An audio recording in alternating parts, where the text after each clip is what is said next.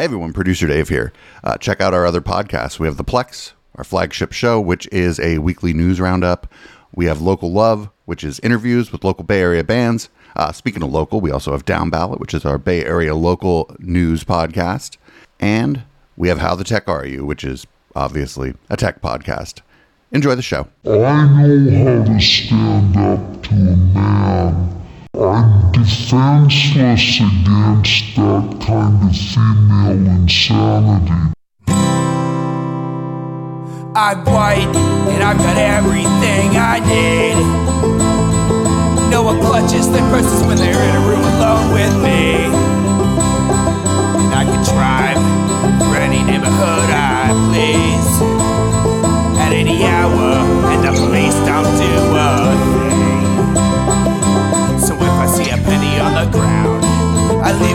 alone and fucking flip it. I'm a straight white male in America. I've got everything I need. I'm a guy getting paid more than a girl with a degree. And I can walk down the streets after dark, no one wants to rape me. And I can get a girl pregnant and just as easily flee. Like my straight white male dad did to me. So if I see a penny on the ground, I leave it alone and fucking flip it. I'm a straight white male in America. I've got all the luck I need. Got a pile of broken mirrors and I'm walking under ladders and I'm spilling tons of salt, but to me that doesn't matter cause my skin and my gender and my orientation are the best things to have if you live in this nation. I recommend it highly.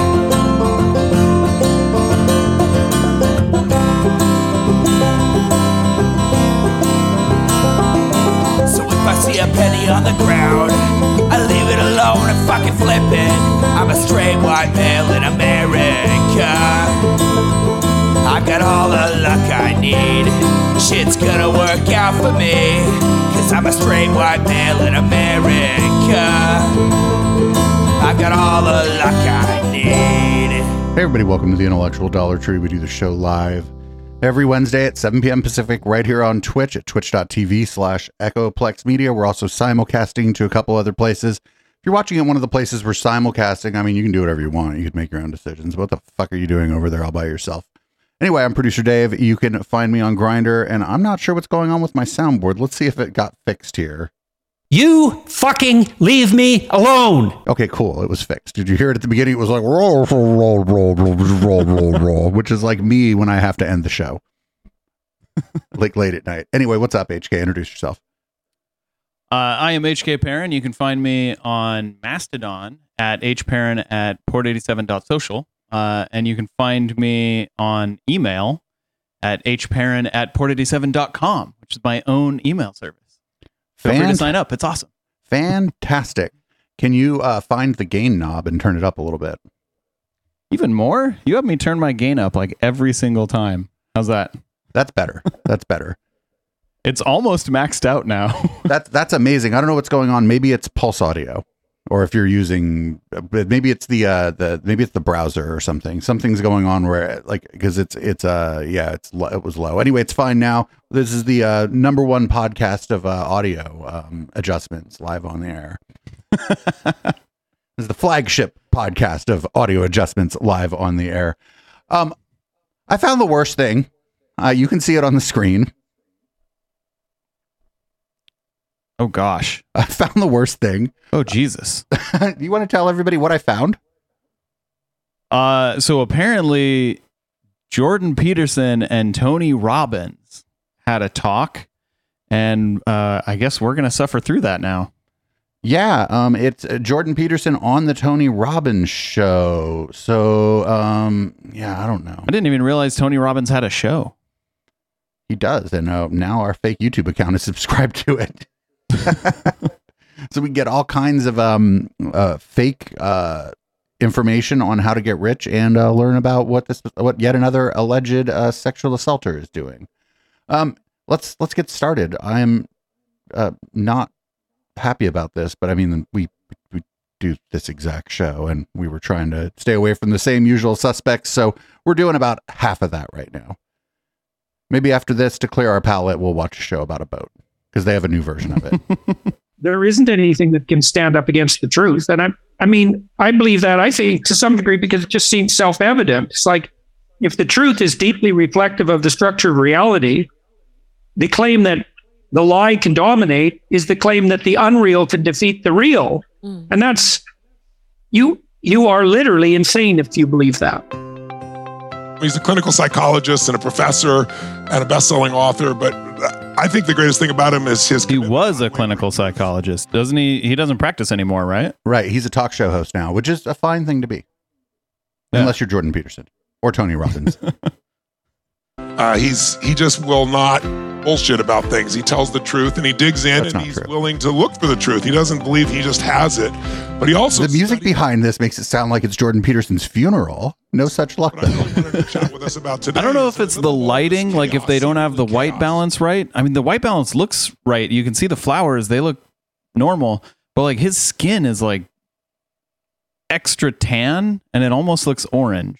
You I think know, it might be a fake tan. it might be. There is a larger order, and the large order can be found by studying the stories of humanity.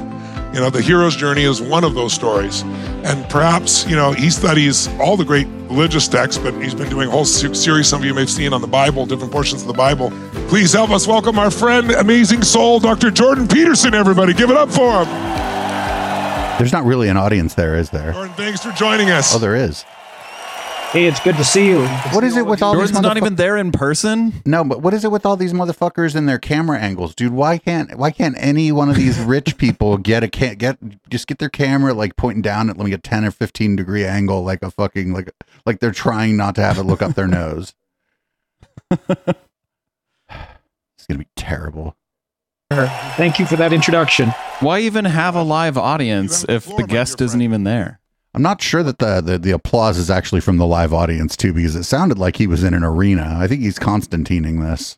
Well, I think we'll take off from that intro. The first thing I should let everybody know this is a conclusion that people have come to across a variety of different disciplines. Um, What's up with his video too? literary criticism, computer intelligence. Like, see, like his eyebrows, how there's like purple, you know, almost like the stuff that you'd put under your eyes if you were a baseball player, like dark. You see this?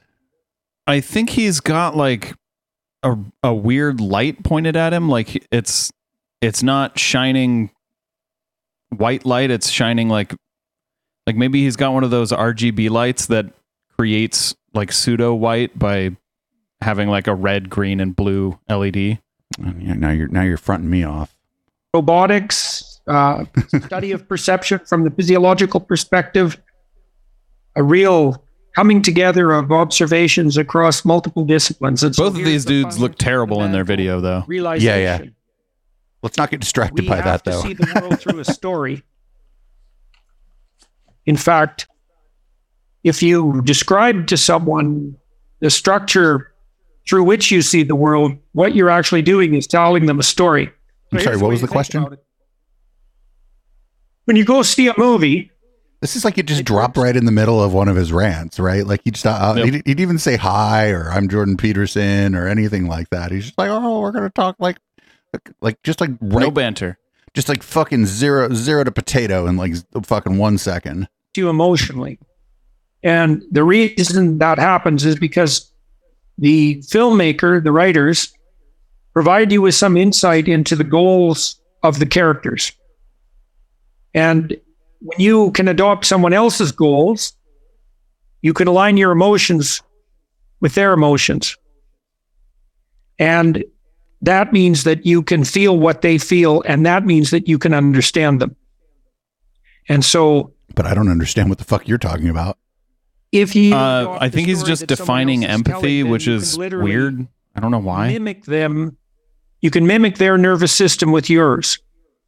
that, and you have that feeling of being in sync with someone or in tune. Right, but with- why is he talking about that? Like they, he was the guy who just introduced him, and he's like, "Glad to be here," and then just dropped. Like, like I said, it's like half an hour into one of his other videos, just fucking clicked on.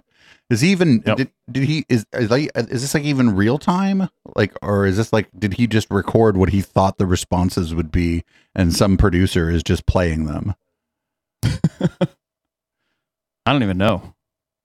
someone. The the title of this video is most people exactly learn this happening. too late in life. So not only do we have to see There was no indication of what that story. was. but the story that we see the world through determines how we respond to things emotionally. So this is a useful thing to know. You know, if if the world is unfolding you for you in a manner that you don't find particularly acceptable, So most people when they're talking about like how people see things differently, uh, like everyone, you know how like you'll you'll say like everyone's the hero of their own story, right? You know, you you see things differently, despite you know the fact that the phrase I just used calls it this. Most people don't call that a story; they call it a perspective. Like everyone Right. has their own perspective on life, uh, and I I don't know why he's calling it a story here but because what he's describing is just perspective Huh? Yeah, I don't know. I, I'm just very confused as to what he thinks he's responding to. If I'm being completely honest, I'm still trying to figure out what the fuck he thinks he's talking about. Because you'd think he'd be like half an hour into something, and he just came in hot with whatever this is, or a lukewarm maybe. hurt and hopeless, one possibility is that you're not looking at the world through a particularly productive story. Now, once you understand that you have to look at the world through a story or that it's inevitable that you will, another question immediately arises, which is, well, what story do you or should you see the world through? And that's the subject of great debate. In fact, the whole cultural war that we're in at the moment, that's turning everything into a kind of chaos, is actually a debate between the promoters of different stories. Now, the that's such a weird way to say it and neo Marxist types, they tend to insist either that all our stories are fragmented and subjective and hedonistic at their base. There's no such thing as an overarching, uniting narrative. That was the claim of the French postmodernists. Or there's an alternative claim, which is that the only story that really unites people, the only story that really exists, is one of power. And that you can see the whole world as a reflection of the competition between different stories of power. So when you hear the Marxist types, for example, make the claim that are we the culture is nothing but an oppressive patriarchy and that marriage is an oppressive institution and that all economic relationships are merely those of exploitation. You're hearing an, an insistence that the only story that people can live out is the story of domination and oppression and victimization and mutual exploitation. It's an unbelievably dismal view of humanity. It also justifies So, the use of power. Are we the behalf Marxist types? Because I don't necessarily believe all those things he said. I, Some of them, yeah, I would agree with. he's his also just his number of stories seems rather limited. It basically he's like the the the French postmodernists believe that everything's like disjointed and there's no overarching narrative of humanity. I actually tend to believe a version of that. Right? That like everything is kind of disparate, discrete, and that humanity doesn't have one single overarching narrative because that would actually be quite boring. Yeah, I think maybe he meant like those people believe that everyone views the world in some sort of biased way, which I would 100% agree with that. There's not a single person on the face of the, this earth who does not have biases. The other thing that that I just don't think a lot of people spend a lot of time thinking about like the idea of these narratives. I don't think that I think it's it's largely a useless except for to fill uh, podcast time. which some say is the best use of our time. Long form podcasting, that's right. It's going to save the world. for the people who put forward the story because if there's no motivating ethos other than domination, then it's perfectly reasonable for you to use nothing but domination in your attempts to deal with other people. Now, that's a very pathological story. I would also say, by the way, it's a very counterproductive story. You know, you might say that people who wield power can become remarkably successful. You could point to dictators, for example, like the man who runs North Korea, and say, well, Dr. Peterson, you claim that power isn't a very productive story and that it doesn't work very well in the long run. But if you look at brutal societies like North Korea, you see that people who are perfectly willing to use power rise to the highest positions. How can you describe that as anything other than success? Except that that's not how that that person got to that position because of um, they were born into that position. It's not their exercise of power; it was their the, they were born to the person who had already occupied that position. And I would say, just because you're the biggest devil in hell doesn't mean that you've won the game. In fact, quite the contrary. And you can attain a position of dominance through force, but if you don't think you'll pay a price for that, you're a bloody fool. Uh, Alexander Solzhenitsyn did quite a nice job of investigating the psychological state of Joseph Stalin, for example. And Stalin was clearly the most powerful man in, in the world's most corrupt country, which made him the biggest devil in that particular form of hell. And these say, guys quit talking about the Gulag Archipelago. It's like they never read it. I swear. Well, what did he gain for his trouble? And I can tell you what he gained. It was that every single person around him lied about absolutely everything all the time. He had no true friends. He just had sycophants who wanted to be near a bully. He distrusted. We haven't seen everyone. Tony in a while. He had contempt for everyone, of course, because he was so terrible. Left. He was like, "Fuck it, I can phone this one in." like we're we're about what maybe a sixth of the way through this video. Yeah, seven out and of we're an eighth of the way, I think. No questions have been asked.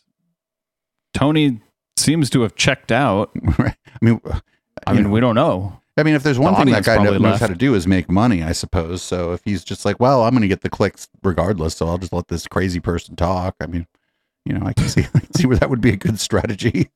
People conducted themselves atrociously around him. He engaged in a variety of quasi genocidal enterprises. He was a murderous thug, and he ended up likely murdered. And, you know, it isn't obvious to me at all that any of that constitutes success. And so that's the typical outcome of strategies that are based on power. It's not. Someone should make up a saying for now, that. think like in your uh, life, you know. I don't know. Live by the sharpened piece of metal. Die by the sharpened piece of metal. Oh, if only there was a set. Yeah, if only that we had. If only yeah. that was an existing concept. Yeah. I thought you were saying like somebody should make up like a like a term for the podcast host doesn't say anything. He just lets the lets the guest ramble on like a fool.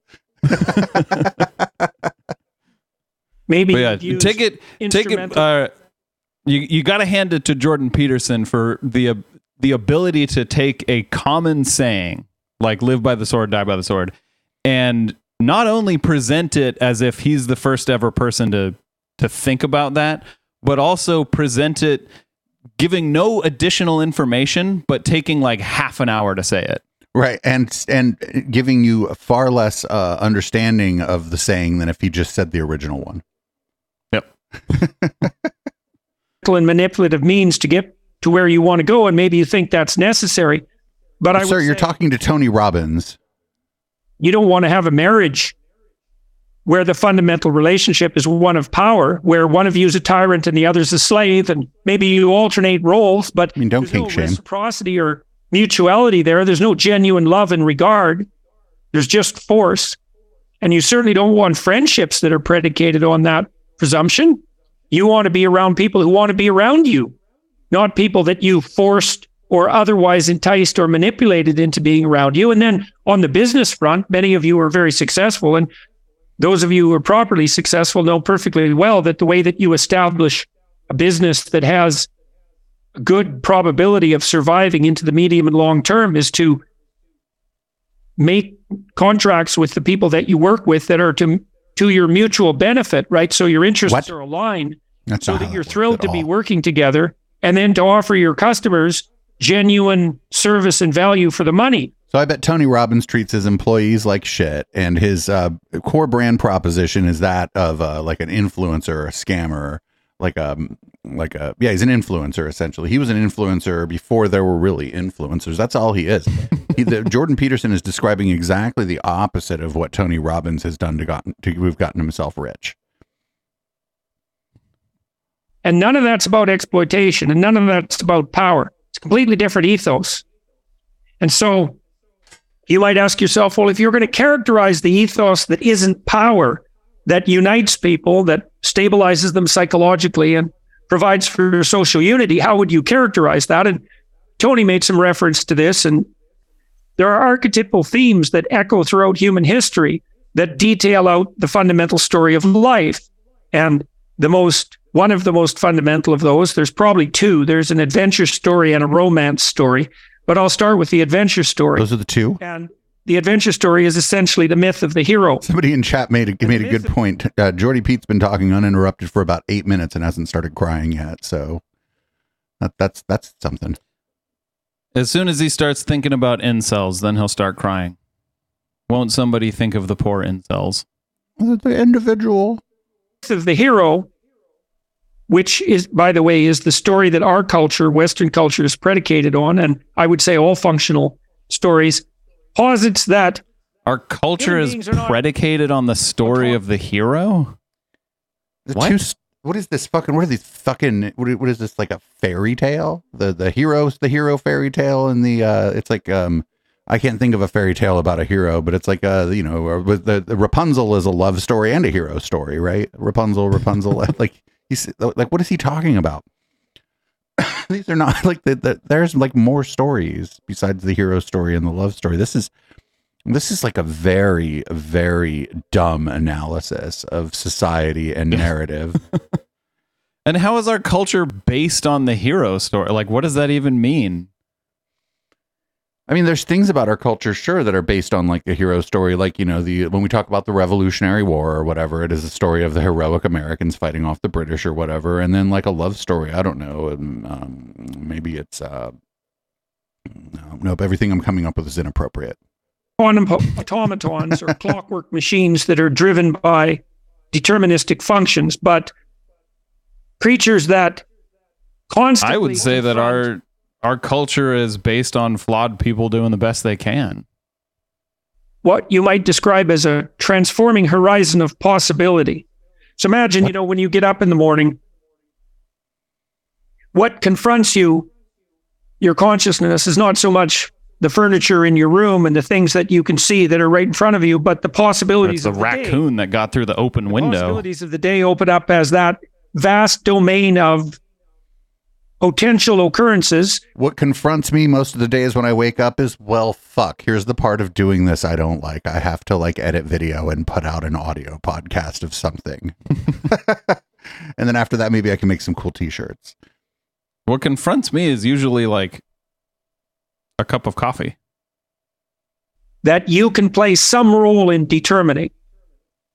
You're going to be thinking about the problems that you have that need to be solved, and you're going to be thinking about the opportunities that beckon to you that you could, in principle, take advantage of and utilize if you have any sense to your medium and long term advantage and simultaneously to the advantage of the other people around you. So he, that's a long way of saying what confronts you is what do I have to do today?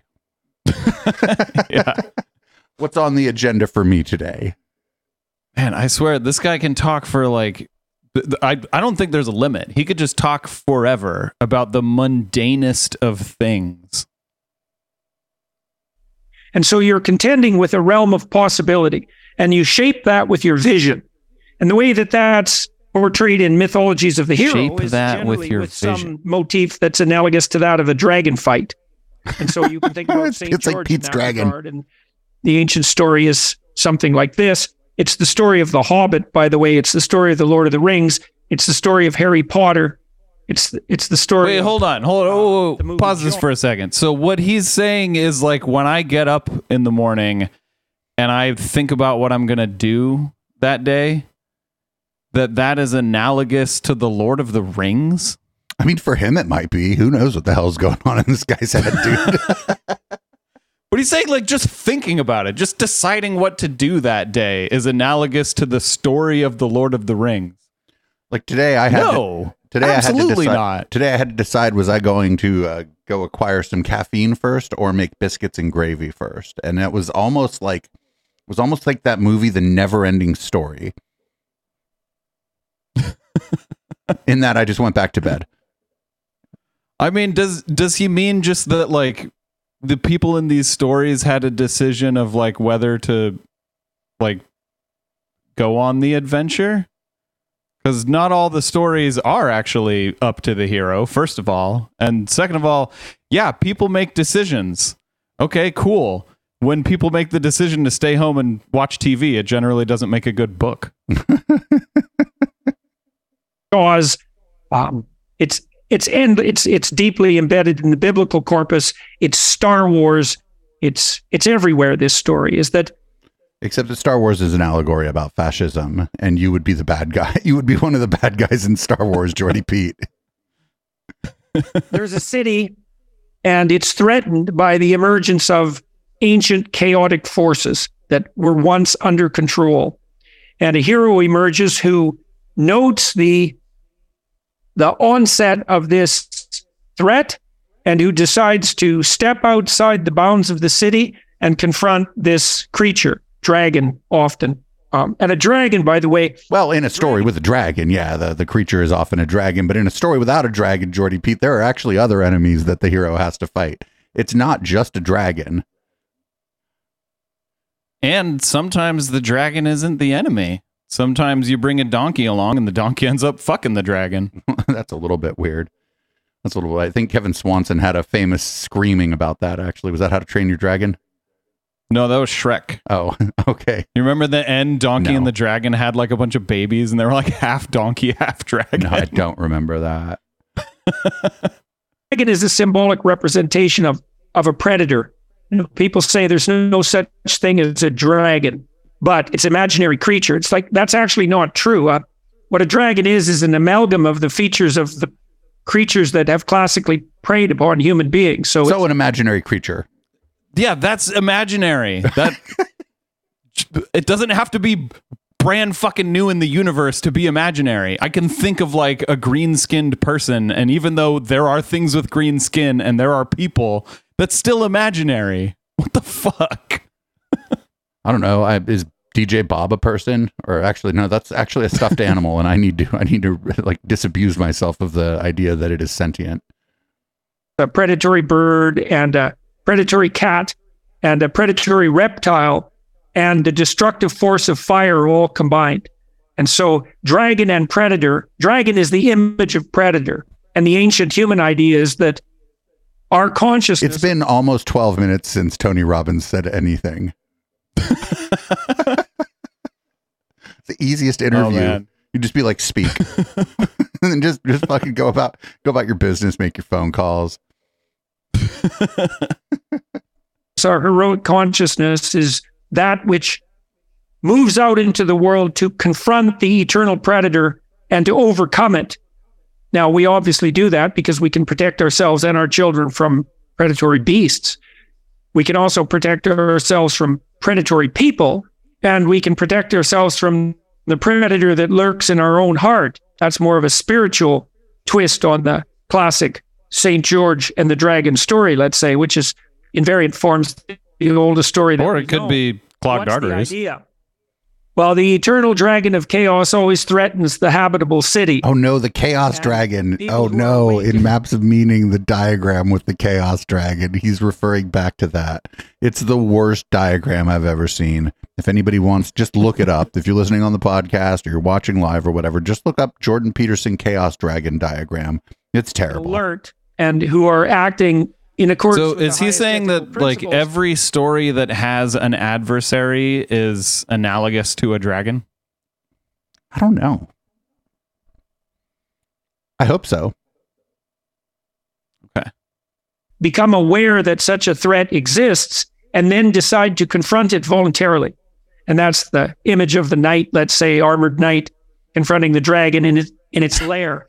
now, interestingly enough, it's classically the case that predatory beasts, dragons, let's say, hoard treasure. They also hoard virgins, strangely enough. And the reason they hoard treasures What? Oh man. I have not heard of this. What? even Tony Robbins is even probably sitting there going, "Oh no, what the fuck is going on here?" Dragons hoard virgins? What? I guess so. Where did that come from? I don't. I have never heard that in my life. Dragons hoard gold. What would they do with virgins? Well, I mean, I mean, in in in all, all uh, reality, what would a dragon do with a bunch of gold? Sleep on it? Yeah, it's that. I guess it's comfortable. It's softer than other metal. It's quite straightforward. it's because that which you most need to be, that which you most need to find is always lurking where you least want to look.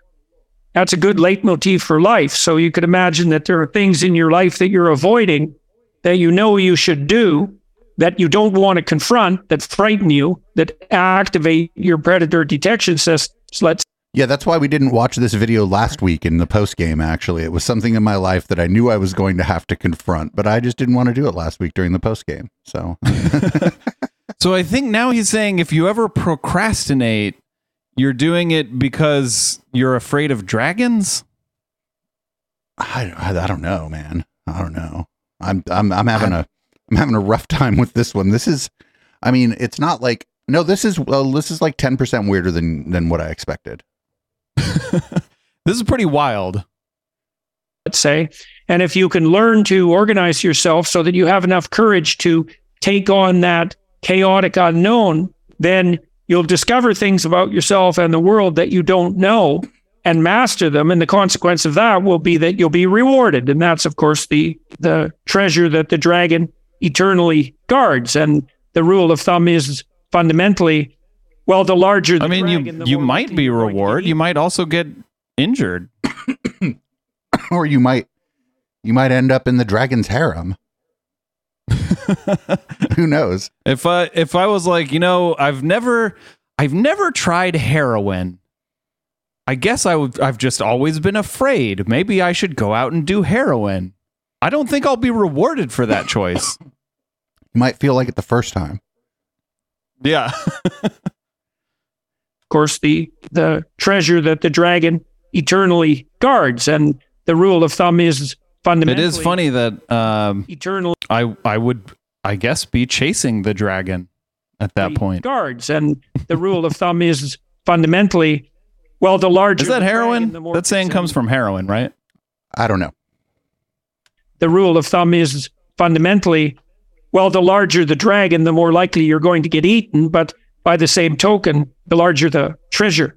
The virginal motif in that story is the motif of the virgin is that um, women are, what would you say, deeply inclined to be attracted to male figures who are capable of taking on chaos and prevailing. Or dragons. So if you're the sort of person who can confront the Girls love dragons. in a visionary manner, and you can shape it into the cosmos that's habitable and good, then that also makes you mac- maximally attractive as a as a partner. And that, as I said, that's the oldest story we know. In fact, the oldest written story we know is a Mesopotamian story called the Enuma Elish, where the the the main hero Marduk is in fact a Saint George-like figure who confronts a dragon who threatens the entire world with destruction. And so, and that's well, that's essentially the motif of most adventure stories. Sometimes the hero confronts a giant. I mean, but like dra- it it's he's saying that like he's I think I know what he's doing. He's trying to talk to like young men who think, you know, I'm struggling to find a girl. What do I need to do to find a girl? And what he's saying is like, oh, you just need to like confront literally any fear you have and like go out and accomplish something and girls girls love a guy who's accomplished something and it's that's just not true like if let's say you did accomplish something amazing let's say like you you i don't know you uh like built a new kind of car that was like really really good at uh, fuel efficiency or something.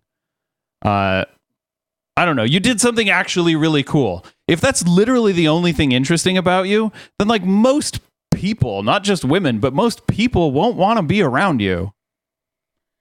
So I'm not sure that he's necessarily doing that, but I, I can see where where a person might think that he he's been talking a lot about like heroes and dragons. I feel like I feel like he missed his calling. He should be doing like like YA graphic novels. Actually, he missed his calling. But he's so bad at it. Oh, I'm well. okay, so it would be better for the world if he was doing YA graphic. Oh novels. yeah, I agree. Okay. Yeah. Sorry, I, I, I misspoke. dragon and giant is usually a symbol of something like the corrupt state so you know there's two variants of heroes and one variant of hero confronts chaos as such just disorder and uncertainty and the other variant of hero cons- uh, um, co- confronts corrupt gigantism that's a good way of thinking about it and that's another eternal enemy of human progress on the psychological and social front right the tendency of organizations to develop into tyrannical giants that have to be slain in order for proper order to be established. And so 16 minutes in. that story of confrontation with chaos is extraordinarily deeply rooted in Western culture. You see it expressed in its most fundamental form, arguably, in Christianity. Does he think that the Western culture is the only culture that has like the hero story? or dragons? he keeps saying like, "Oh, that's the basis of our culture. It's that's how Western culture is so deeply rooted in Western culture." It's like, no, that's just rooted in humanity. Right. There's Like always a humans tell stories of great adventure. Like that's what we do. That's almost like kind of the defining feature of our species. well, the fact that we can even tell stories in any any sort of narrative way. But yeah, like this is this is weird because first of all, the, the dragon that he's bringing up is not of what we a culture does not come from the West, right? like Correct. Yes. that does not come from the West. Yeah. so this is all even on its own terms, whatever terms those are, this doesn't make sense. He's wrong about the thing that he made up. That he, he invented something himself to be wrong about, which is pretty impressive, I gotta say. crucifix itself is a symbol of something like chaos. So imagine No, no, no, it's not. No, no, no, you had it a minute ago. The crucifix is a symbol of the power of the state. Yeah, the government. Like that's literally that was how the government like executed people. That was how how did he miss that? Because he just That's talked the about it- whole point of the story of Jesus. Right, he just talked about the corrupt state like what feels like an hour ago, but I swear it was like a minute ago. Wow. about this psychologically, one of the things you might ask yourself is why have we collectively been gazing, for example, at this terrible figure of the crucifix for 2,000 years? And to get a sense of how shocking that is, imagine that the object of worship was a man hanging with a broken neck from a noose. It's exactly the same kind of image. It's an image of, of state sponsored torture. Okay, so he did. Okay, it took him a minute. Of what would you say? It's an image of the sum total of all vulnerable possibilities. And so in the Christian story, the eternal redeemer, who's in principle the model for behavior, is the person who voluntarily takes on the entire chaotic weight of existence. And so in Christ's passion, all the terrible things that can happen to any particular person are amalgamated together and form part of his catastrophic adventure. And so you could imagine in your own life, and this is I don't think that's many- true. many The guy ways. had one bad weekend. right? Then he came back. Yeah. But Then he left. Like he was put to death, sure. that's not the only bad thing that can happen to you, and it's not the worst thing that can happen to you. And like most of the rest of the story was him running around doing kind of cool stuff. Yeah. Weird. Maybe this motherfucker's never read the Bible. I don't know. Well, what terrible things might happen to you? Well, you can be hurt physically, badly. You can be tortured, let's say. Um, you can be put to death. You could be tortured physically and be put to death young. That could happen as a consequence of being betrayed. It could happen as a consequence of being betrayed by someone extremely close to you, let's say your best friend or your marital partner. Or maybe by the hotel Wi Fi. It could happen because the state turns against you. It could be ha- it could happen because the state turns against you even at the hands of your own people. And that could happen to you even if you were innocent. And so you can see that But hold on, the state didn't turn against Jesus. Jesus was against the state. Like Jesus was essentially like um like telling people not to uh like telling people that the religion of the state was the wrong religion and the state didn't like that. Right. He was a criminal, according to the state, Yes. the entire time. Like the state didn't turn against him. Well, I don't know. We didn't. We didn't really hear much about uh, his awkward teen years. Maybe. Uh, maybe he was a statist during his awkward teen years. Who knows? But also sum like total of all- um the the state was not run by his followers like it's not his like it's not like he got betrayed by his followers i understand that like the betrayal part he meant judas but like he also said that the state like the people who followed him were the ones that put him to death no they weren't none of them were christians they were all romans uh like there may have been like a few Christians in the population, but the vast majority of the population was not Christian. This is wild. I'm also. I'm also impressed that Tony Robbins has been able to shut the fuck up for this long. Not that Jordy Pete can talk for this long, but that Tony Robbins has been able to shut the fuck up for this long. This is amazing. I think Tony Robbins went out to lunch. he literally like he's not out. And- he's he's like oh he's out to lunch. They're like oh uh, you mean he's not paying attention? I'm like no. I mean he's ordering he's- a Cobb salad right now.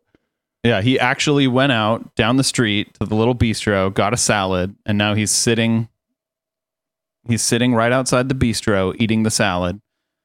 Well, it's only been 18 minutes. He's probably still waiting for the salad. Unless it was one of them pre-made salads. Oh, it could have been. Yeah, he could be eating it right now. all possible fears. and the crucifix is an image of the sum total of all possible fears. And the reason that it's a redemptive symbol, at least in part, is because, and this is why there's a Christian injunction, let's say, to pick up your cross and, and stumble uphill with it, let's say, to pick up your cross and bear it. The idea is that you're going to be best prepared to take on the true difficulties of your life by confronting the potential existence of all of those problems before they make themselves known. Because I, I Why is he saying that the cross is the sum total of all possible fears? Like the cross just represents execution. Like it's like the fear of death, the fear of like persecution, maybe the fear of like state control, maybe uh, the fear of like loss of freedom. But that's about it. Yeah, I this who knows. I it'd be really interesting to um talk to uh like a like a, a theologian, right? Like a like a, a well-read theologian from academia who uh would listen to like listen to this and kind of give their take on it. Because I I feel like they would probably find this ridiculous. But I don't think you have to be a theologian to think this is ridiculous. I just think that if that Yeah. that particular take might be interesting, right? Yep.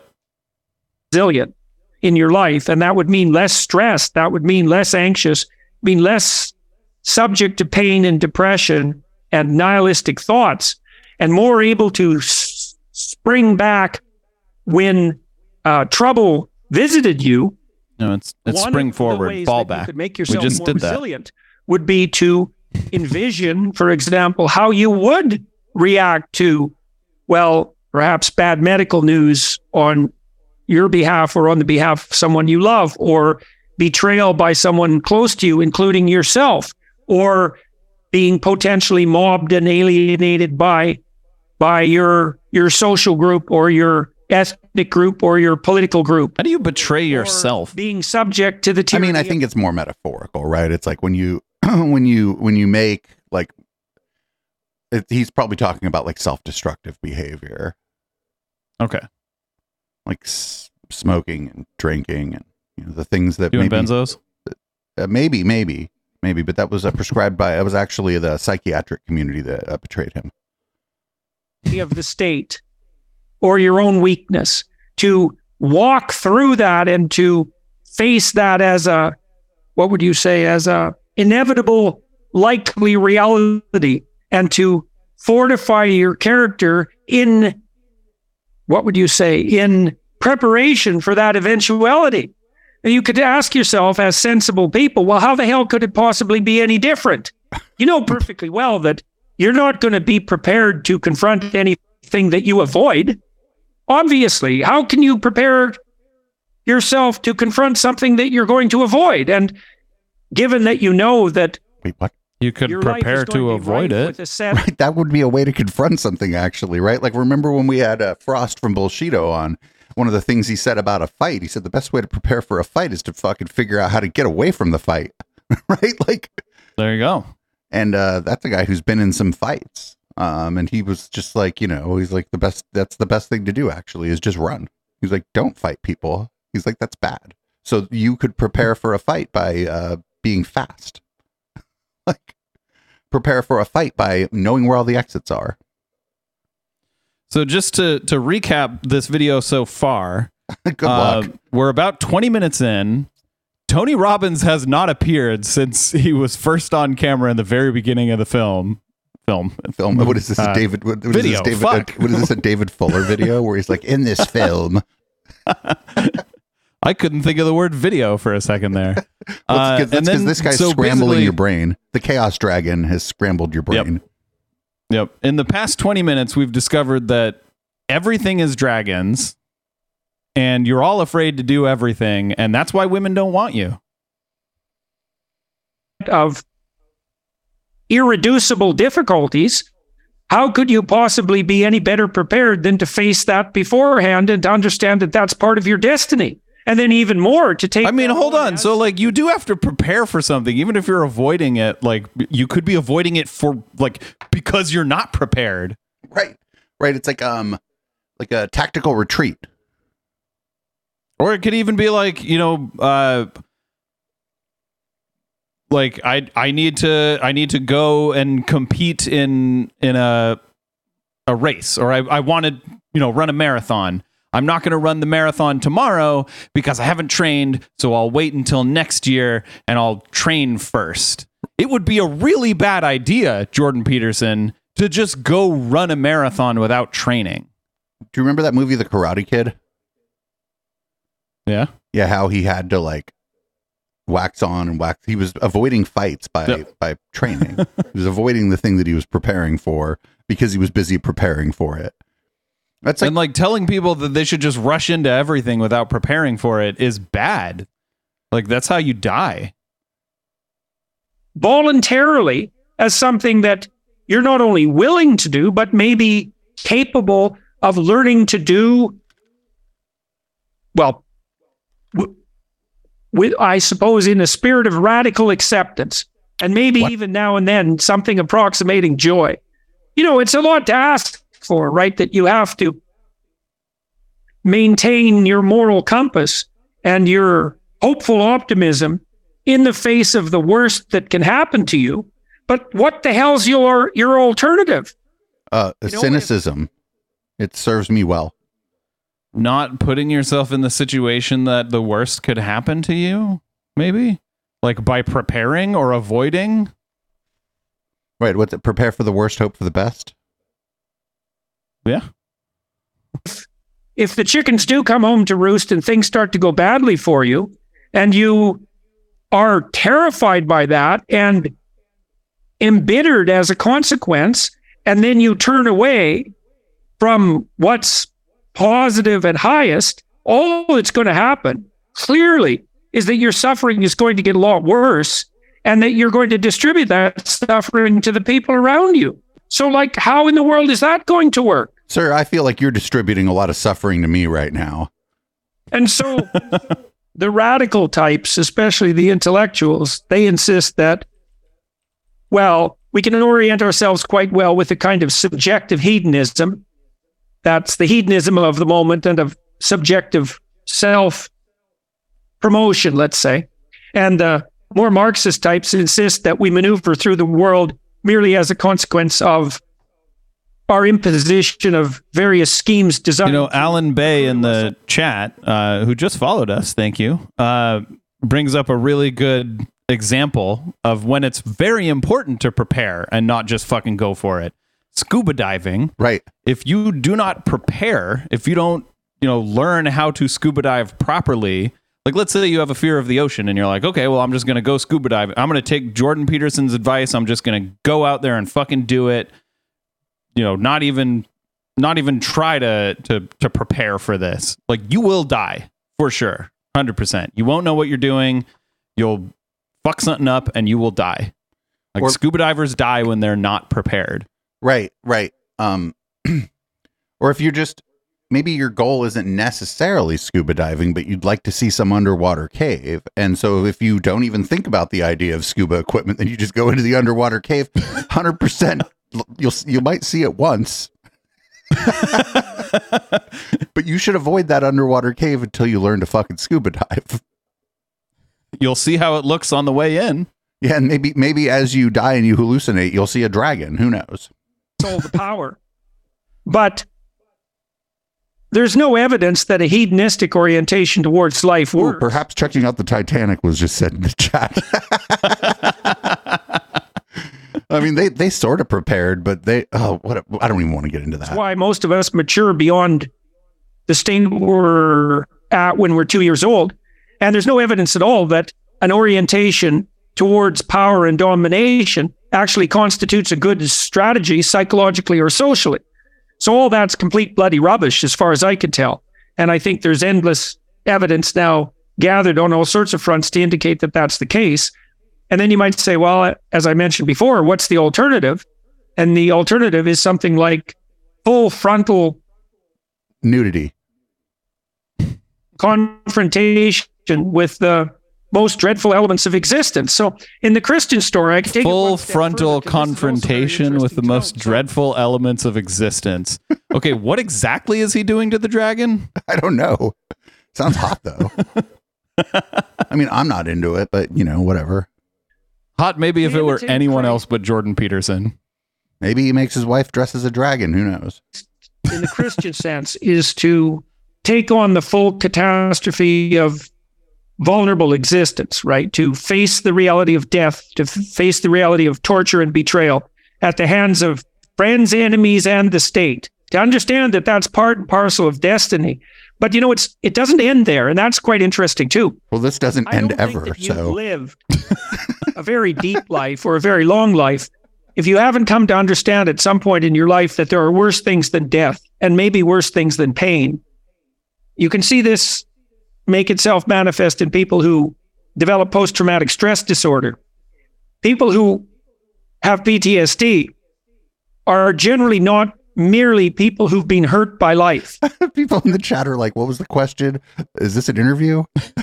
like I swear, Tony Robbins could have just said, uh, "This is Jordan Peterson talk." You'd be like, That's basically what he did say. There are people who've been touched by malevolence. You know, and it's one thing to suffer, but it's another thing to suffer pointlessly at the hands of people who are doing nothing but trying to produce suffering. And that's not a bad definition of evil.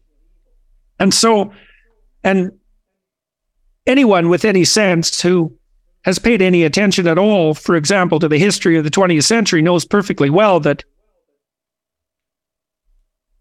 a sensible person clearly admits to the existence of evil. I mean, how else would you characterize what happened in Nazi Germany or in in this in the Stalinist Soviet Union or in Maoist China? So I feel like this right here is where he and I would disagree about the definition of evil because I feel like he's implying that like any sensible person will say that there are things that are like objectively evil. And I would disagree. I don't believe in objective evil. Evil is subjective. Right. Even if there Uh, are things that we all agree or that almost everyone agrees is like evil, evil behavior, or even people in history who've been evil, we're still making value judgments. Absolutely. Yeah. Um, so like to Hitler, the Nazis weren't evil. So evil has to be subjective, or else Hitler would have understood that what he was doing is evil. And maybe he did. You know, I that's that's a bad example because that's just one person. But like there are people who do evil things, not like do things that I would consider evil that they themselves don't consider evil. For example, Jordan Peterson does evil things all the time. I consider those things evil, but he doesn't. I mean, if you don't think that's evil, then, well, then you don't, well, attribute the same meaning to the word that I attribute to it. Let's say it's a stark reality. That's exactly what I said, Yeah.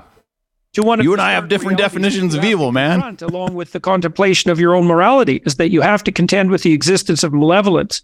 And the way that's laid out in the Christian story, which is a variant of the hero myth, by the way, the deepest variant of it, ob- arguably, that you have to confront No, it's malevolence not. itself as well as mortal I mean, he did say arguably. All right. Well, arguably, a beer is a sandwich. in order to maximize your bread. resilience and weirdly enough to Maybe the foster metal can counts as bread. hope. You See, that we can argue Christian about it. With the insistence that It's fully wrong, but we could still argue about it. he not only died uh, in some real sense and had to go through all of that, but also had to descend to the depths of hell itself and to encounter the deepest abyss of human. Did Jesus go to hell? And I would say that's Yeah, he, he came back and said, "Oh shit, there's dragons down there. Got to go. Bye." I don't think Jesus went to hell when he died. I, I'm pretty sure the Bible doesn't say that. I haven't read the whole thing, but I'm pretty sure Jesus did not go to hell when he died. it's also morally incumbent on us. I mean, this is a terrible thing to tell people, right? Because it really means that He did go to. I'm wrong. become Okay. you want, you Wow. could be. He did go to hell. The worst that there is to face.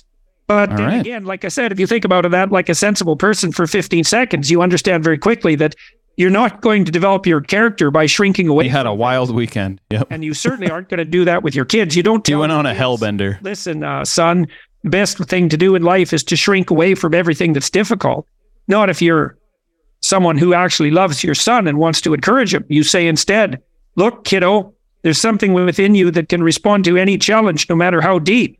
No, no, no, no, no, no, no, no, no, no, no, no. Like a reasonable thing would be like, hey, you got to actually pick your battles, Yep. And you got to understand your own limits. right? And yeah, I think picking your, I think understanding your own limits is part of the process by which you choose your battles. Because otherwise, you just you anything you don't like, you'll you like a child, right? You like kind of lash out at anything you don't like. And you know, as you grow older, you first of all, even as a child, you don't make many friends like that. If somebody does one thing you don't like and you call them a poopy head, well, then you're not going to have any friends. Maybe you encourage him to take on the most abysmal challenges in the hopes that he could succeed and become who he could be. And that's the fundamental, that's the appropriate fundamental orienting story that 26 minutes in. all healthy people and all At this point, if Tony Robbins talks the entire rest of this video, he'll be at about parity with Jordan Peterson. states has to act out and and interpret the world through. And that's very useful to know, right? And keep in mind, Jordan has had with chaos Absolutely nothing so far. and malevolence. That's the pathway to well, that's the pathway to the eternal resurrection. That's the that's the fundamental hero story. And that's the ultimate treasure. That's another way of thinking about it, right? What's the That's- pathway to the eternal erection? life by losing it. And there's nothing in that. Mm, as different kind of pills tell, than the ones he was on. Just true, psychologically, Unlimited Viagra. psychophysiologically, and scientifically, and theologically. And so, well, that's probably a good place to end that. well, it's been a long time. It's as good as any other place. You didn't say anything. you could have ended in the middle of a sentence and it wouldn't have mattered. That was spectacular. Exactly what we were wanting, talking about why all this occurs. There's a greater and higher purpose for it all. So we have Wait, what's going on with his camera? for Jordan, who's got some questions. Also, what? He didn't say why everything occurs and that there's a greater and higher purpose for it. Like, that wasn't what he was talking about. Also, this He is was great. talking about confronting fears. Watch this. This is great, by the way. That was spectacular. Exactly what we were wanting, talking about why all this occurs. There's a greater and higher purpose for it all. So we have some questions for Jordan, who's got some questions out there, ladies and gentlemen. I've That's got not what he was talking about, though. He was talking about confronting your fears and going and doing something absolutely fucking stupid and probably getting yourself killed. Also, dragons. and dragons. Somebody in. I hope somebody in the audience just says, "Could you um summarize what you just said, Mister Peterson?" I mean, I just did. That's that was like the past 25 minutes. That's what he said. You should confront every fear you have, no matter what it is, no matter how dangerous and stupid it might be. You should go and do it. Maybe you'll you'll get a big pile of gold. Probably you'll die. No, he didn't even say the probably you'll die. I'm adding that. Probably you'll die if you do that. I had like six thousand questions. Um, Wait, what? What the fuck is this? What do you mean? How? Why does this his shirt say the? Ca- That's where all this guy's money is. That's why that says the Caymans on his shirt. but I'll I'll go with one. Um, and just on a, a, macro level, you know, I have uh, three um older children. They're 23, 21, 19. I have an unbelievably blessed relationship with them. My son is my best friend in the world. So he goes off to college. My daughters go off to college. They are having incredibly uh, high degrees of success. My son- proud of them and Best friend in the world. Daughters, eh, they're all right. happy with how they've chosen their life path. But, Rand, um, there is just such an unbelievable dynamic through the social dilemma and through the professors that they experience on an everyday basis. So, my question is what do you do? What do you do? You know, like with this world, how do we protect our children, our loved ones um, at the Well, I highest think level? I think From you've already college? answered that question. I like how Jordan didn't even let the guy finish talking. Watch. Hold on. What what what, what did he mean? How do we protect our children?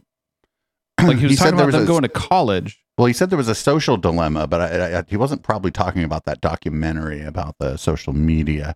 I think he's talking about woke professors. If I have to like read between the lines here, That makes sense. loved ones um, at the highest Well, I level. think I think you've already answered that question in your question. I mean, you said first of all that you have a very good relationship with your children. So congratulations on that. You said they're out there in the world, you know, making their way forward on multiple fronts simultaneously. They're doing everything they can to pursue the truth. Hmm. That's what you do. And that doesn't mean that the victories that you attain are going to be obvious or easy. I do believe that there isn't anything that can stand up against the truth. And I, I mean, I believe that I think to some degree because it just seems self-evident. It's like if the truth is Okay, yeah, that reflective is of what what of he means because now he's talking about like truth stuff, and whenever they're talking about that, they mean like a professor, a college professor, telling someone like, "Yes, climate change is real," or "No, sex is not binary," or "You probably shouldn't misgender your your trans fellow students," and if you do, you're going home.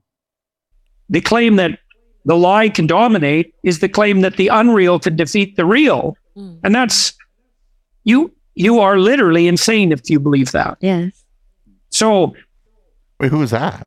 It was like a, a, a woman's voice. if your children are doing what they can to live God. by and speak the truth, they'll find their way. Mm. And the beneficial consequences of that way finding may not be immediately obvious, but that's also partly why you need to have faith. Because here's a good way of thinking about faith. So here, pause pause this right here for faith- a quick second because this I have never understood like the kind of people who say like, oh, the truth will always dominate. You you can't stamp down the truth. There's you know, there's nothing you can do about it. Doesn't matter.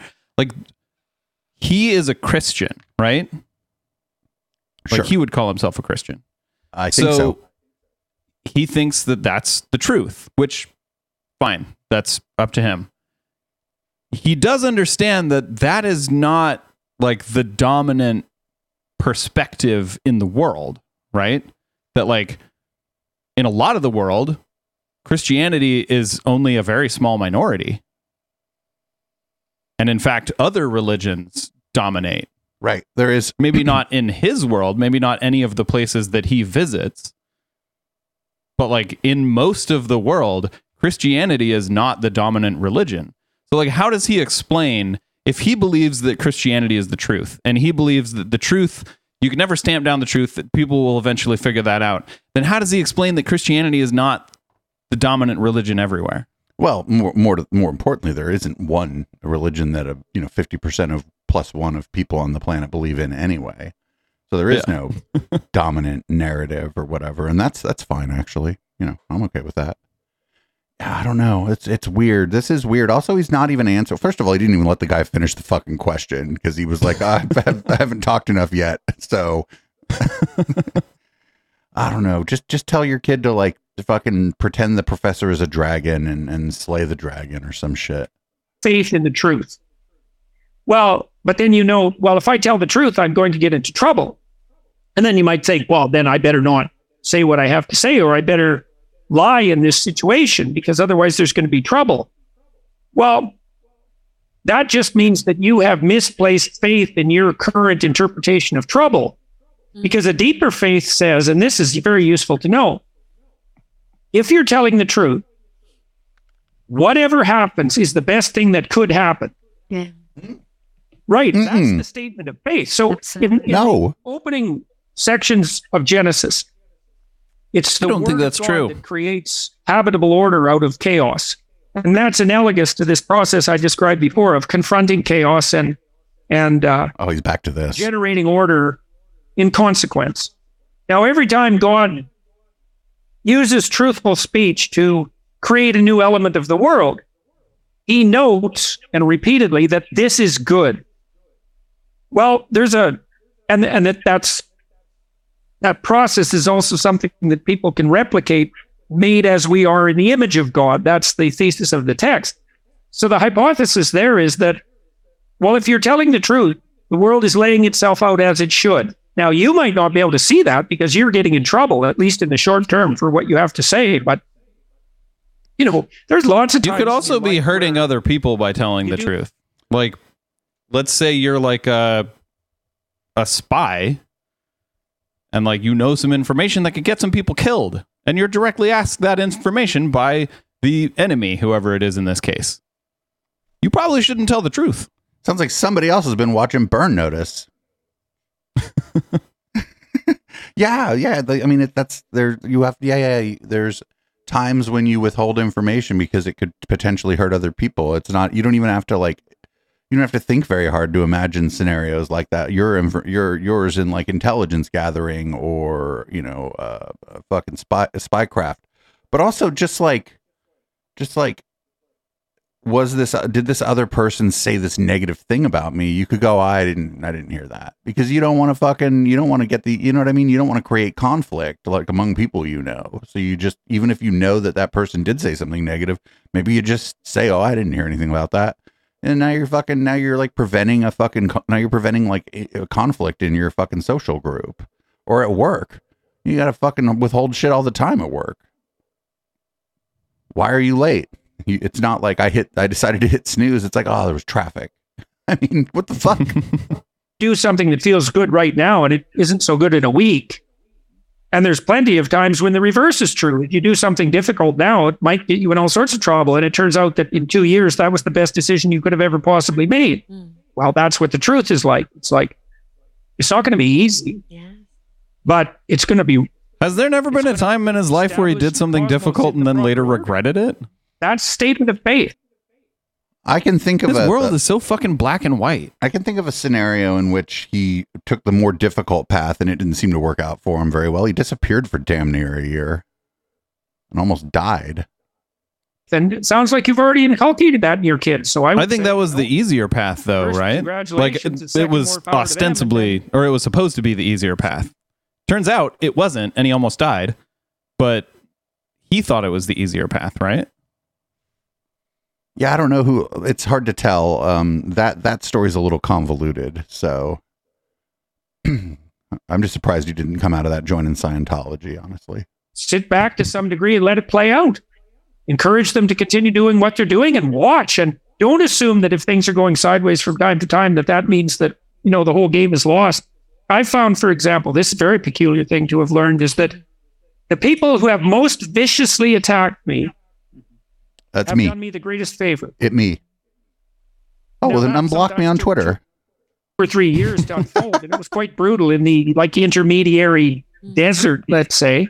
But that's still how it inevitably worked out. Thank you. Who's the next question?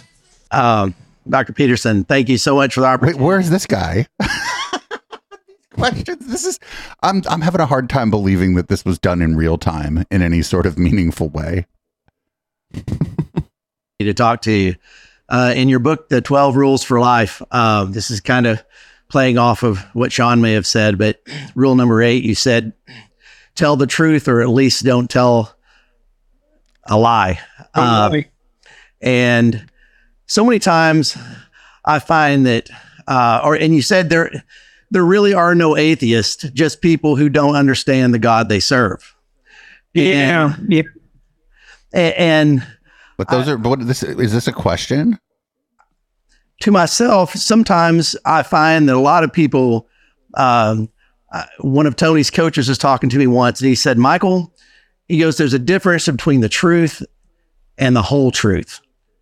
And that really dawned on me once. And I, and some people tell the truth and exclude parts of things in life that, Wait, that, yeah. that shade the story. Is that not? But like, don't we all know that? We. That's why they say it in court. Yeah. T- that's all the whole truth. you truth. swear to tell the truth, the whole truth, and nothing but the truth. right.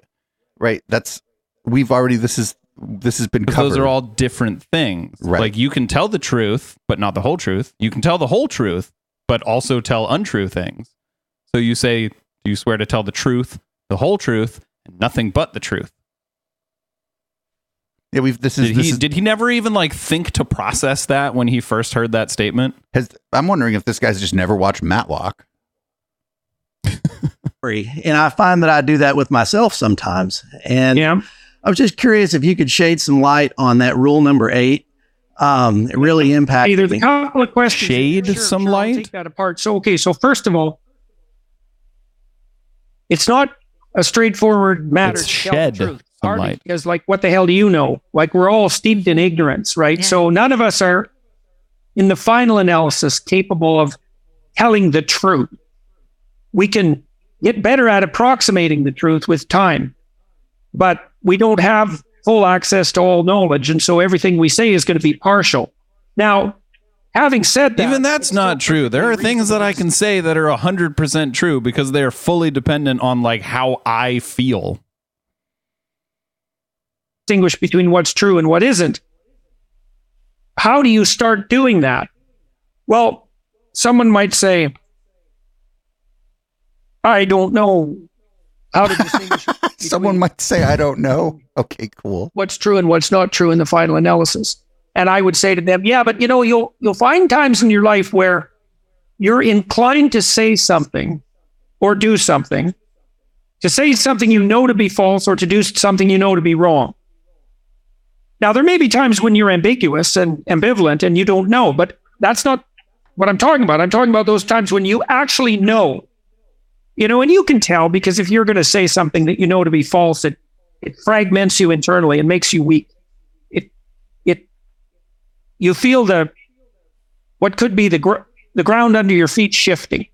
Or you just think to yourself, well, shit, now I got to lie. right? I'm sorry. Got to file away this lie so that I can recall it if this situation ever comes up again and then build more lies on top of it Right. until I have a lie cake. And I mean, hopefully that's not, hopefully, you know, hopefully most of our lies are what they call like little white lies, where you don't have to like construct a whole reality around them. but I, I swear to you, um, like every adult encounters situations fairly regularly where they're like, well, shit, I gotta lie.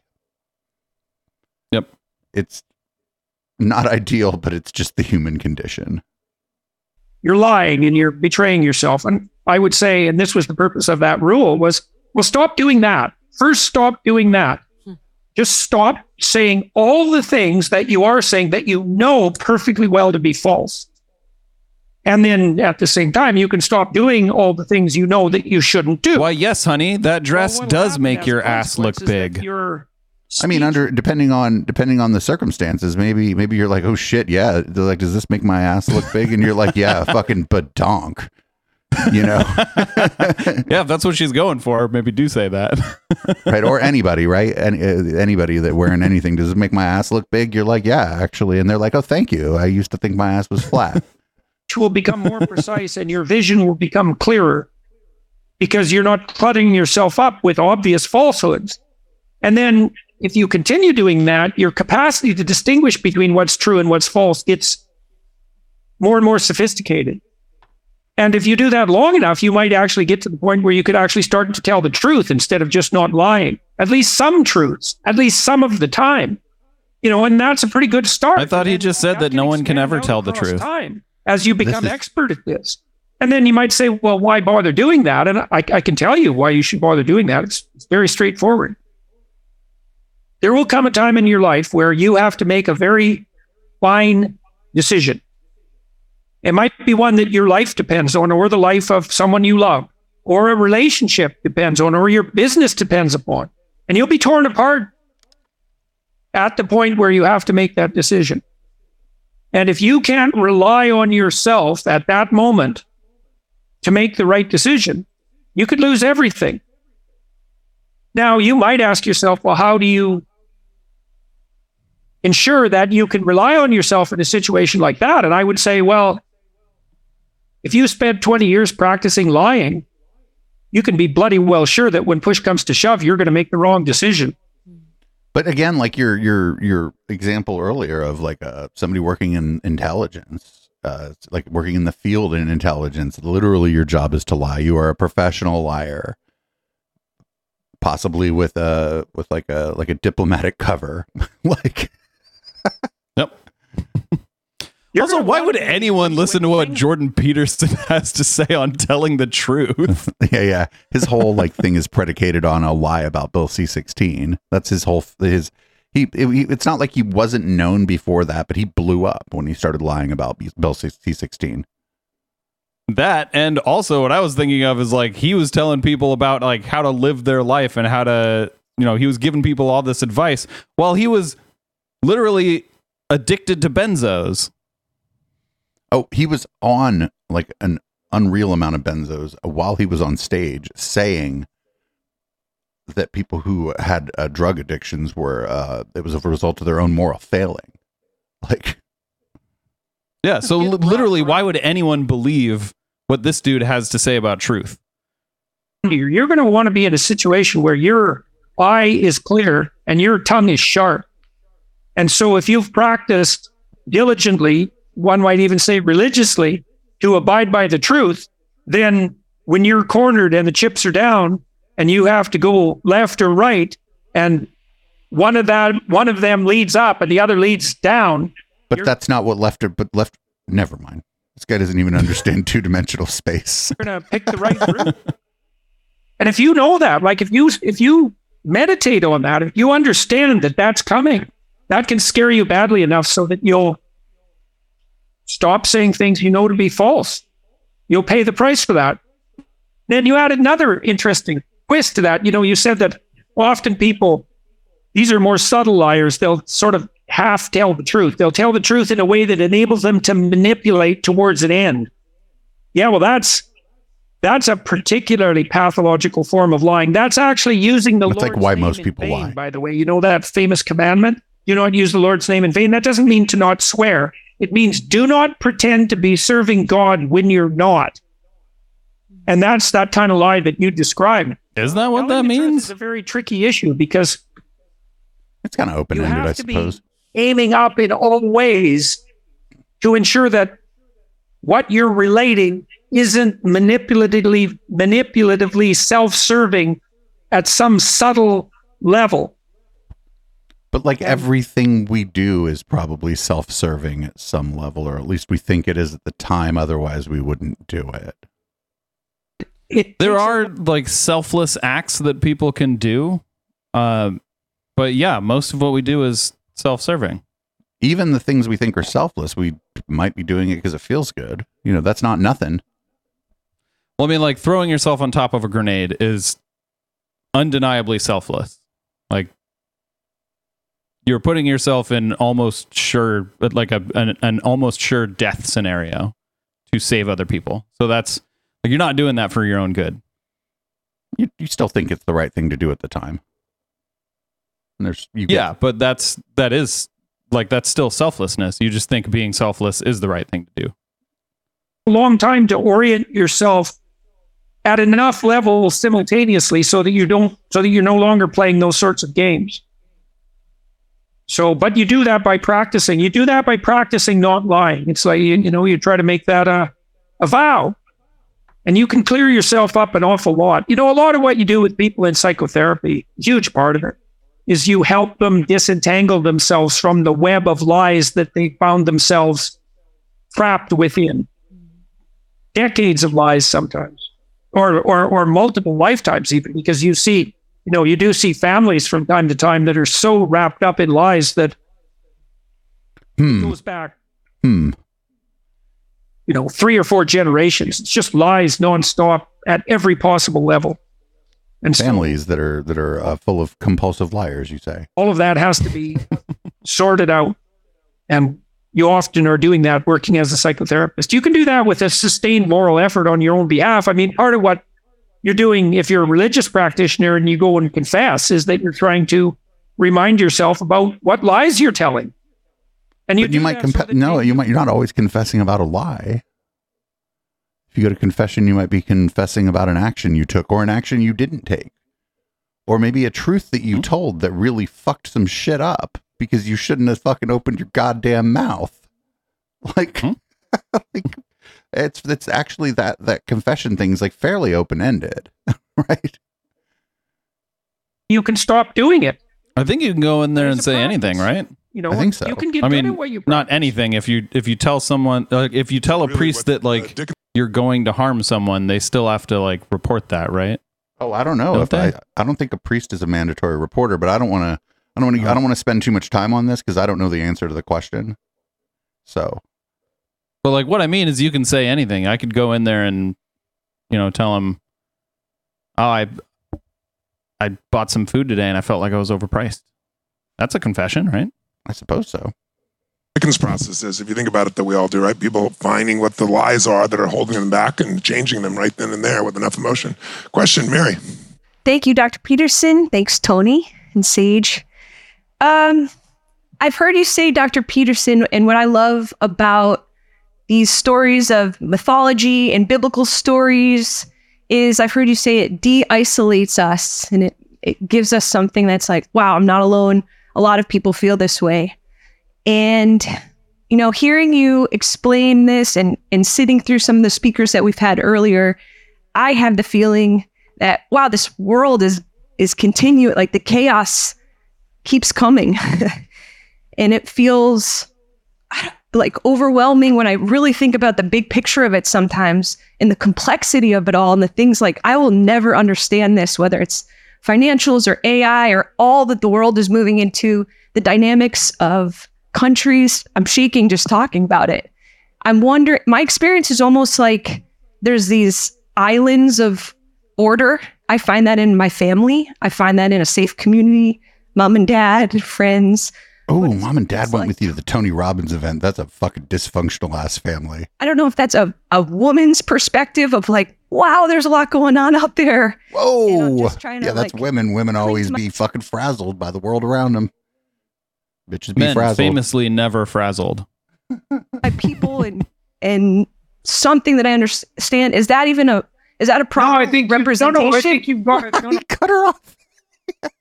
he cut off everybody that asked a question. To be fair, she was rambling, but it's but for him to say for him to decide that it's time for her to stop talking because she's rambling seems a bit seems a bit silly. Yes. he loves No, the sound of his own voice though. right. I mean, first of all, it's inevitably the case that what would you say? You confront an infinite expanse of ignorance. What even was the question again here? There wasn't one. Okay. So just the world seems big and frightening.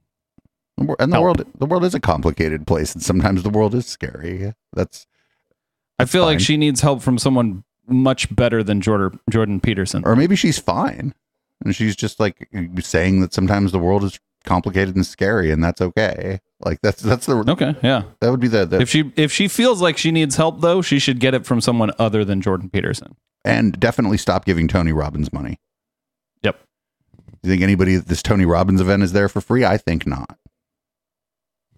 fundamental way, things are always going to be ultimately beyond you. Hmm. You see that in the biblical stories that insist, for example, that people can only see the back of God. And so it's an existential reality that there's going to be more Never coming that at before. you that than you can manage. No, people can see the front of God. master.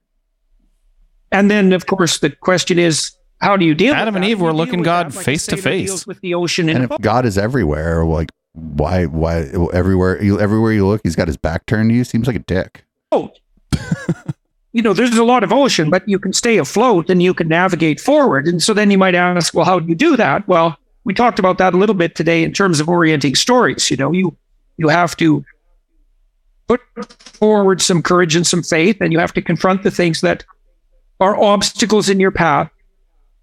And that attitude helps turn you into something that's united psychologically, right? That can strengthen you personally. But then there's the social element to that because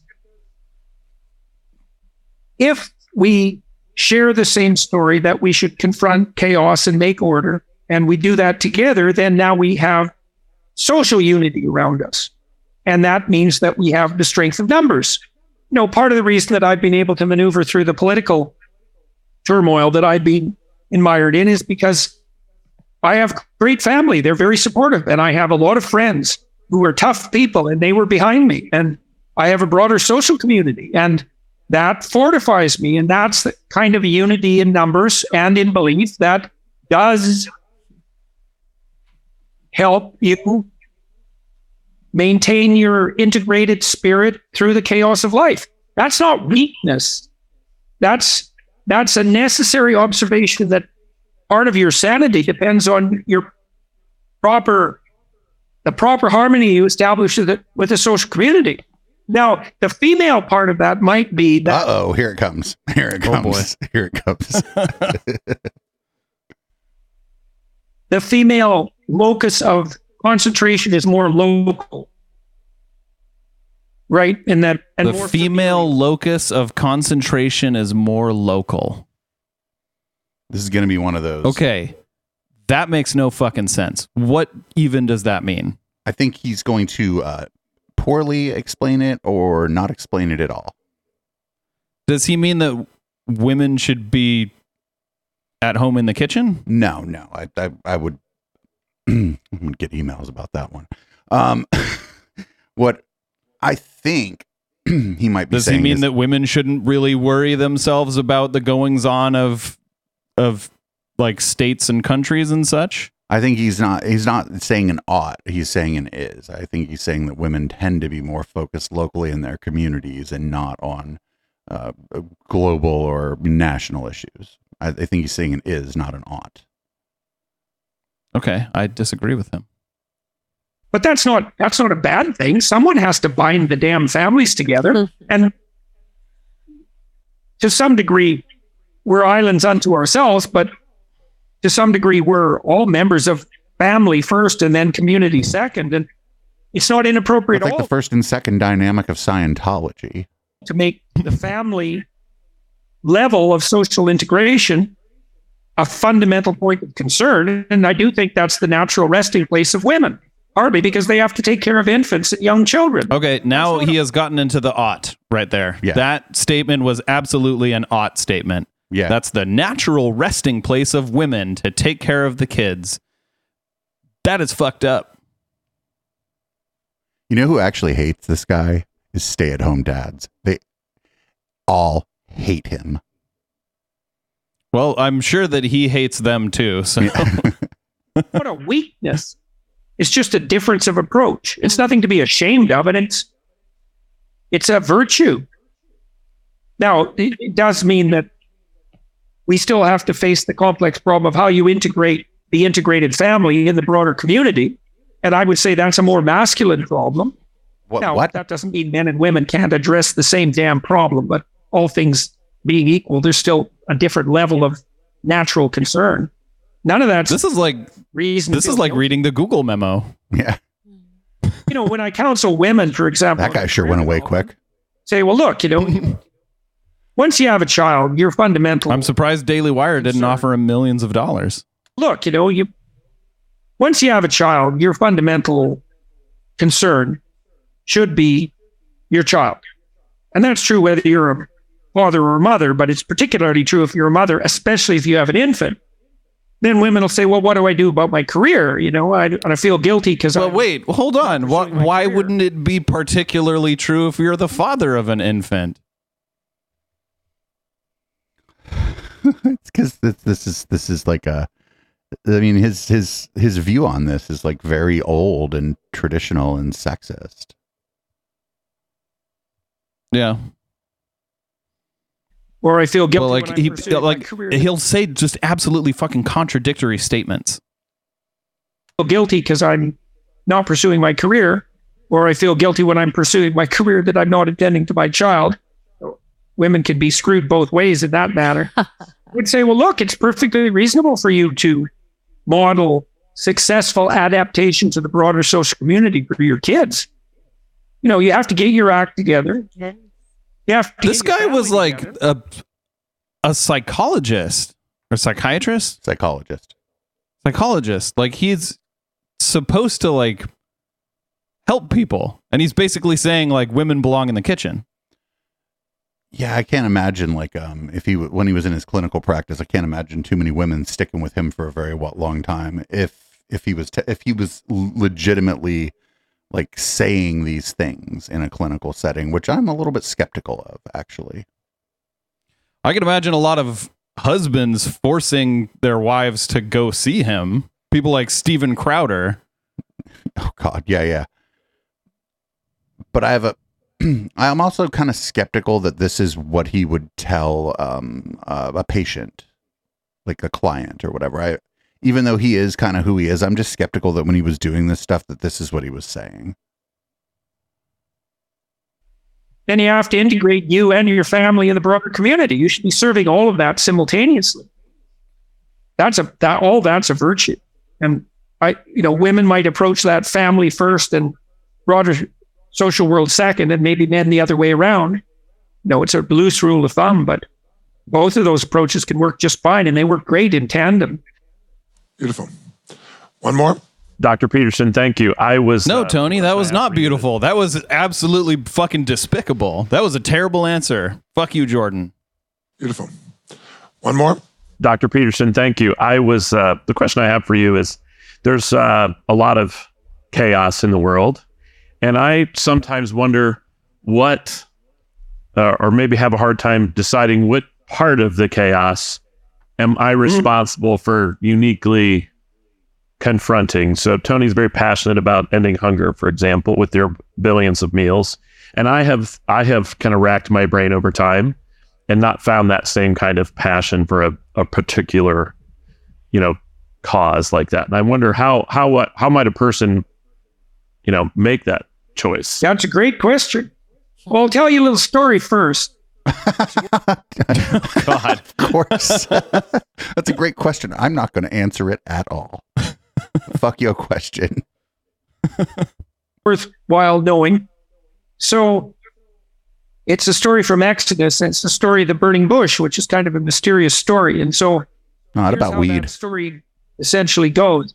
So Moses is trying to Yeah, find it's his way, actually not very mysterious. Like Moses was almost definitely on drugs. Yeah. off wandering down a pathway, minding his own business one day, and something attracts his attention.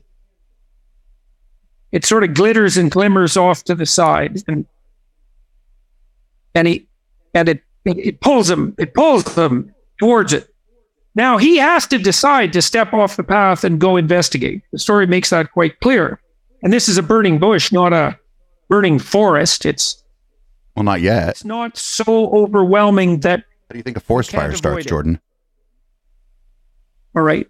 And so Moses goes and decides he's going to go investigate this thing that captures his interest. And as he gets closer to it, he starts to hear a divine voice. And the first thing the voice tells him as he gets closer is that he's on sacred ground and that he should take off his shoes. And then he starts to interact with this A divine voice would say, "Hey, there's a, a bush on fire. You should probably get out of the forest."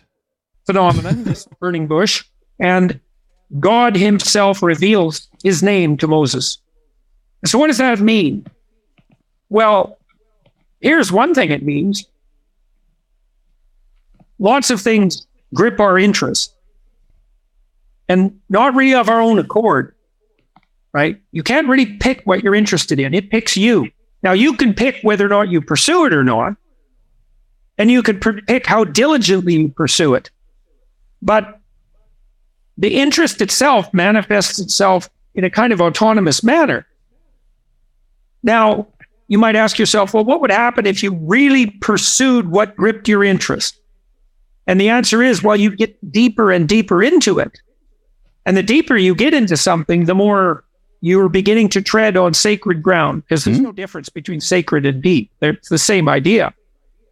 And the idea in the burning bush story is that if you attend to what compels your interest with enough diligence, the nature of being itself will reveal itself to you. And that's true. Hmm. So, So you might say, what I'm taking away from this is that if I am very interested in speed running Super Mario Brothers for the original Nintendo, I should do that to find God. Hmm. Stay up long Keep enough. doing that might. every day, and eventually God will start talking to me. Drink enough Red Bull, you might. hey, well, how does how does that burning bush appear then in, in the confines of normal life? And I would say it, it appears in two ways. It appears in the guise of what interest, Nintendo. And it appears in the guise of Yeah, what Super Mario. sets itself before you as a problem. So I would say, The as a speed running starter, part. you can try this.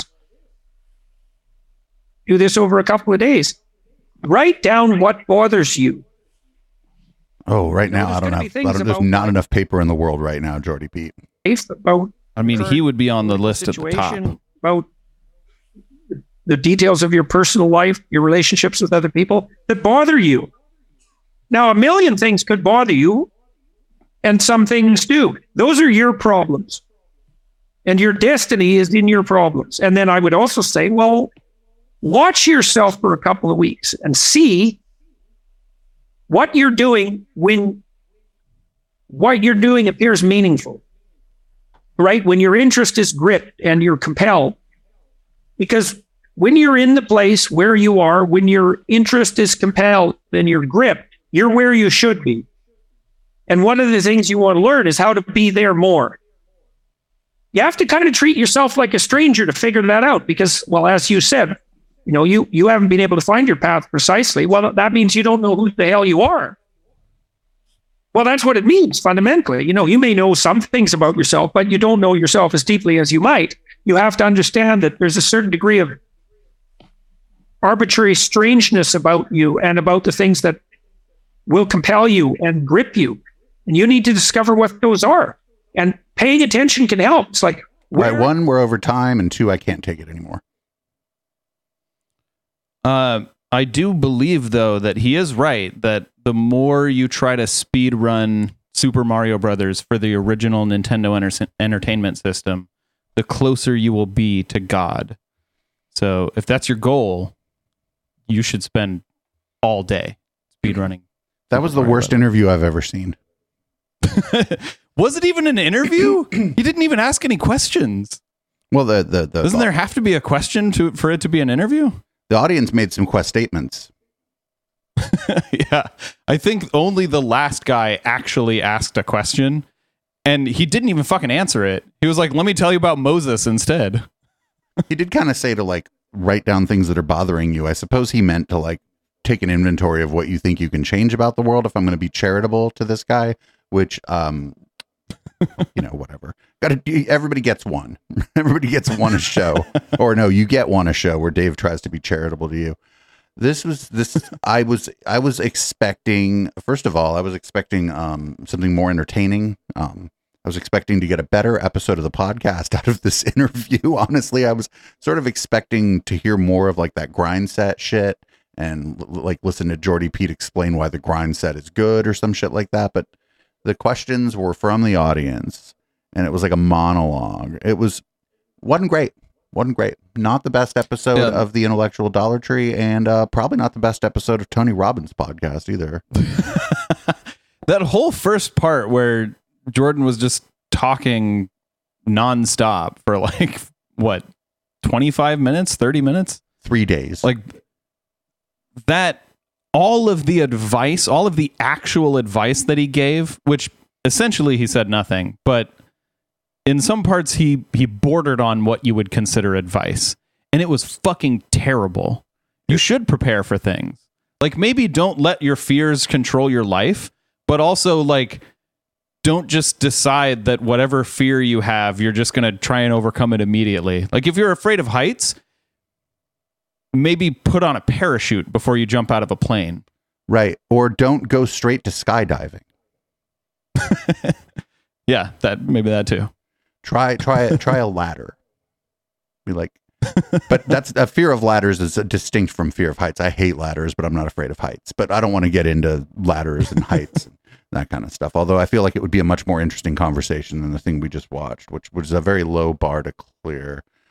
Um, yeah, I was gonna say th- th- there's no takeaway from this. That was stupid. That sucked. I hope the post game is better than the fucking show. We're gonna go ahead and give the uh, give the episode out as a freebie on uh, Patreon, by the way, for people if they want to get it. And um, because like I feel like people are just if they've listened this far, they've really been ripped off. Honestly, so your time is worth something, and I'm sorry to have wasted it in this way. If you listened at 2x, the show isn't free for you. But if you listened at 1x, you can go to patreon.com slash echoplex and get the post game for free, which should be more um, um a good would be the word I'm looking for. Uh, HK, you want to read the show out? Uh, yes, I do. Thank you for joining us. This has been the Intellectual Dollar Tree. We do this show live every Wednesday night at 7 p.m. Pacific on twitch.tv slash Echoplex Media. If you would like to see any of our other shows, you can find out information all about them at echoplexmedia.com. And if you'd like to support us, you can do that in one of two places. You can do it at patreon.com slash echoplex, or you can do it at eplex.store. If you're listening live, stick around so that after the song you can hear the, the post game. And if you're listening on the podcast, like Dave said, the post game for this show will be available on the Patreon. Uh, and now this is Boomers by Periscope.